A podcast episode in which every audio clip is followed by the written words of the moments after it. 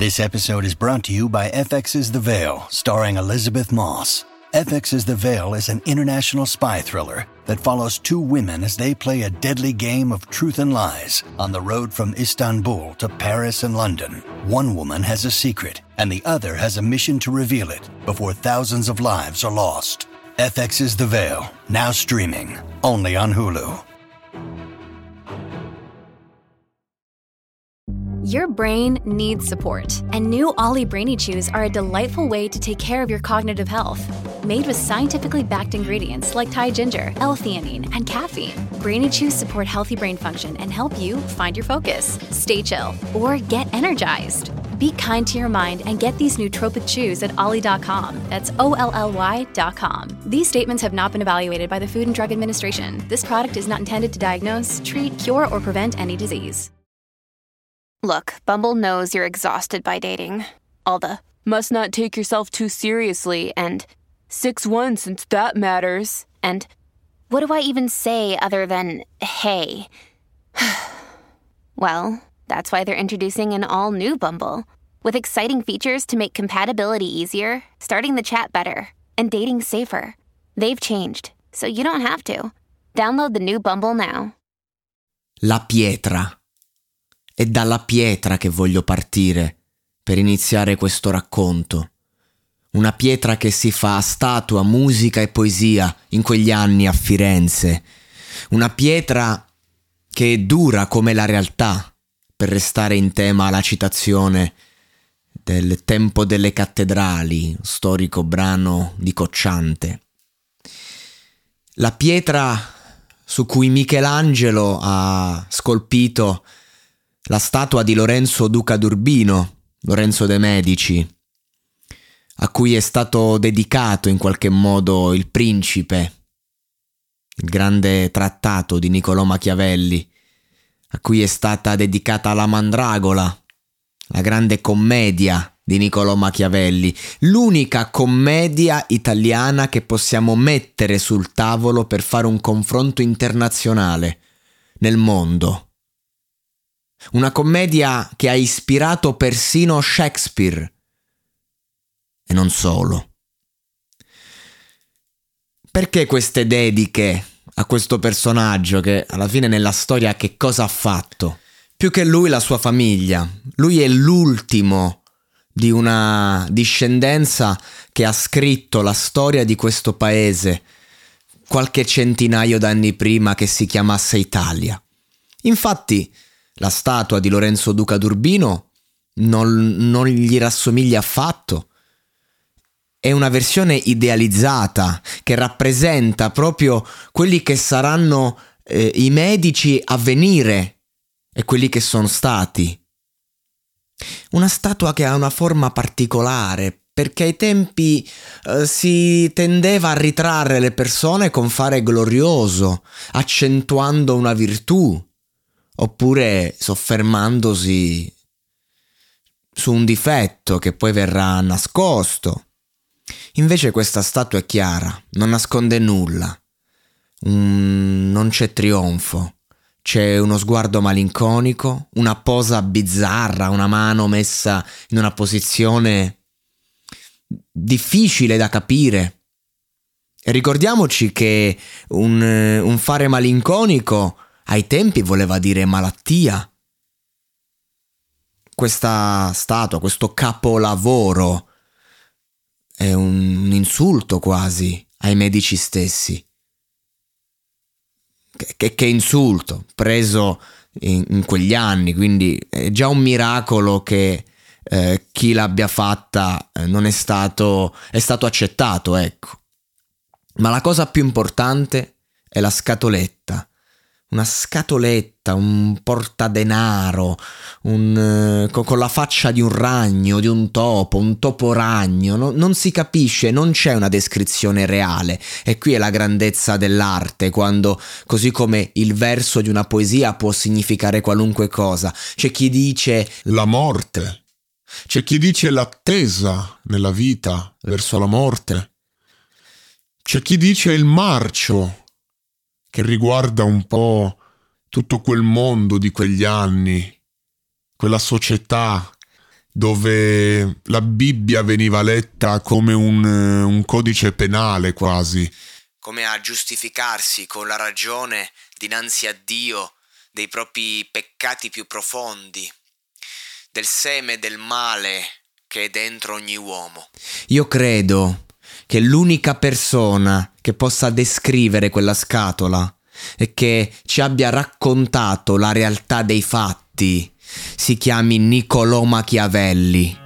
Perché Niccolò Machiavelli, a differenza dell'ipocrisia dei tanti poeti romantici che sono venuti dopo, perché avevano bisogno di raccontarsi un qualcosa che fosse intenso, in, nel, in, una poesia magari a volte troppo benevola, a volte troppo distruttrice, come sono i sentimenti.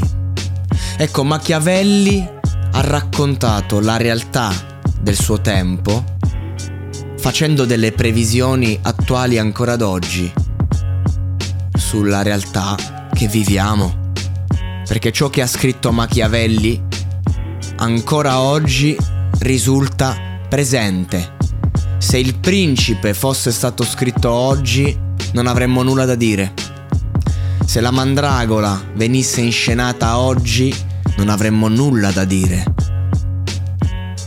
Non perché le cose non sono cambiate. È cambiato tutto, non è cambiato niente. Ma perché Machiavelli ha descritto l'uomo. E l'uomo è così, dall'alba dei tempi, nel bene e nel male può raccontarsi qualunque cosa, può modificare il suo destino stesso. Ma se andiamo a fare una statistica su cause e conseguenze, su comportamenti effettuati e taciuti, andiamo a trovare delle similitudini. E allora andiamo a trovare anche dei manuali su come godere e sopravvivere all'uomo ed essendo l'uomo. La prima immagine che voglio offrire è un'immagine triste, un'immagine disastrata. Niccolò Machiavelli è esiliato dai medici stessi, viene torturato. Nonostante il suo fisico esile, si dimostra molto forte e sopravvive alle torture. A lui non resta che scrivere dei sonetti. A Giuliano de Medici, un uomo che ancora sa riconoscere gli intellettuali, un uomo in cui sopravvive un po' quell'ideale che hanno portato i suoi predecessori, Cosimo de Medici, Lorenzo il Magnifico, l'unico che poteva veramente capire un grande intellettuale come lui. In uno dei suoi sonetti c'è una parte finale che mi toccò particolarmente. Dice, io non son Dazzo, ma son io. Come a dire, ricordatevi chi sono. Perché mi state trattando in questo modo? A me, per i miei presunti ideali, per paura, per timore. Perché umanamente non merito questo. E noi ad oggi, 2023, a maggior ragione lo diciamo, perché nessun essere umano merita la tortura. Figuriamoci il genio, bisogna avere rispetto per una questione di umanità. E fortunatamente Giuliano capì. Da questo dolore, da questa umiliazione, da questa situazione estrema, nascono negli anni a venire i, le opere più importanti probabilmente della storia d'Italia. Già citate, Il Principe e La Mandragola. Ma prima di arrivare a capire perché le più importanti e soprattutto prima di arrivare a soffermarci su, su quello che è accaduto in precedenza, su quel, quella Firenze che doveva diventare la nuova Atene, sui progetti di questa famiglia, i medici, che sono partiti come banchieri e poi sono diventati la realtà più importante d'Europa perché Firenze era il centro del mondo. Prima di arrivare a Machiavelli sottosegretario, quindi uomo di potere, alla sua amicizia con Marcello Virgilio Adriani, uomo di una grandezza intellettuale inestimabile. Prima di tutto questo, io voglio soffermarmi su due frasi che si appellano a Machiavelli. La prima, il, il fine giustifica i mezzi.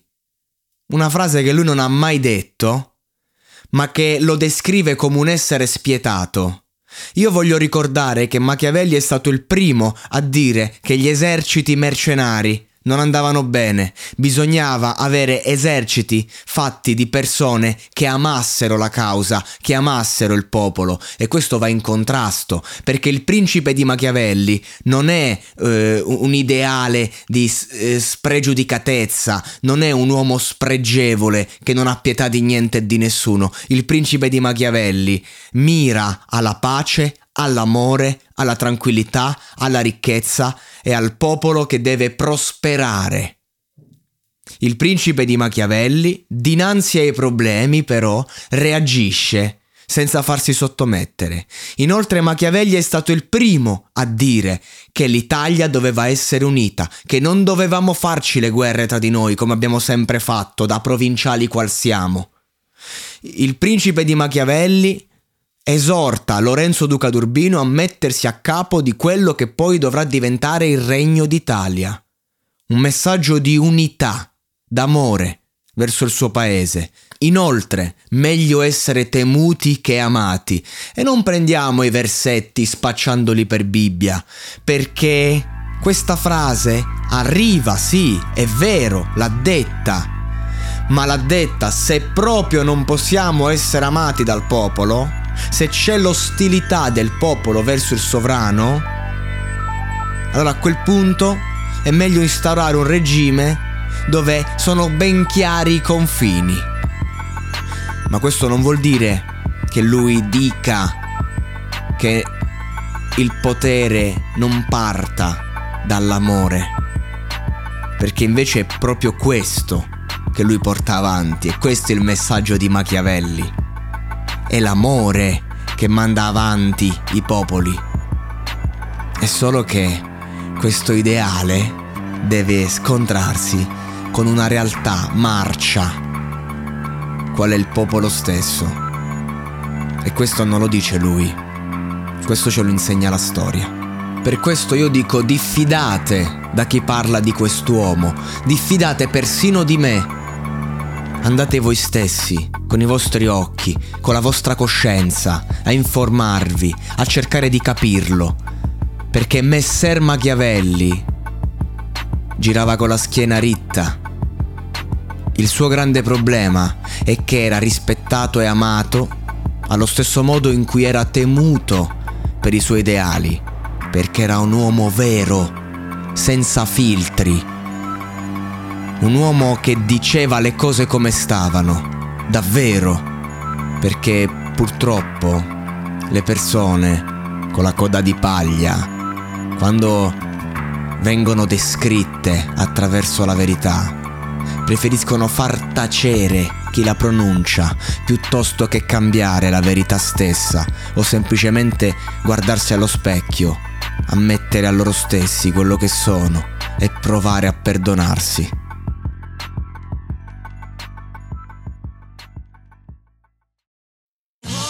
Da ogni euro, se acquisti Dyson V15 Detect Submarine o Dyson Gen 5 e restituisci il tuo aspirapolvere usato funzionante, puoi avere un rimborso fino a 150 euro, perché ogni euro batte forte sempre.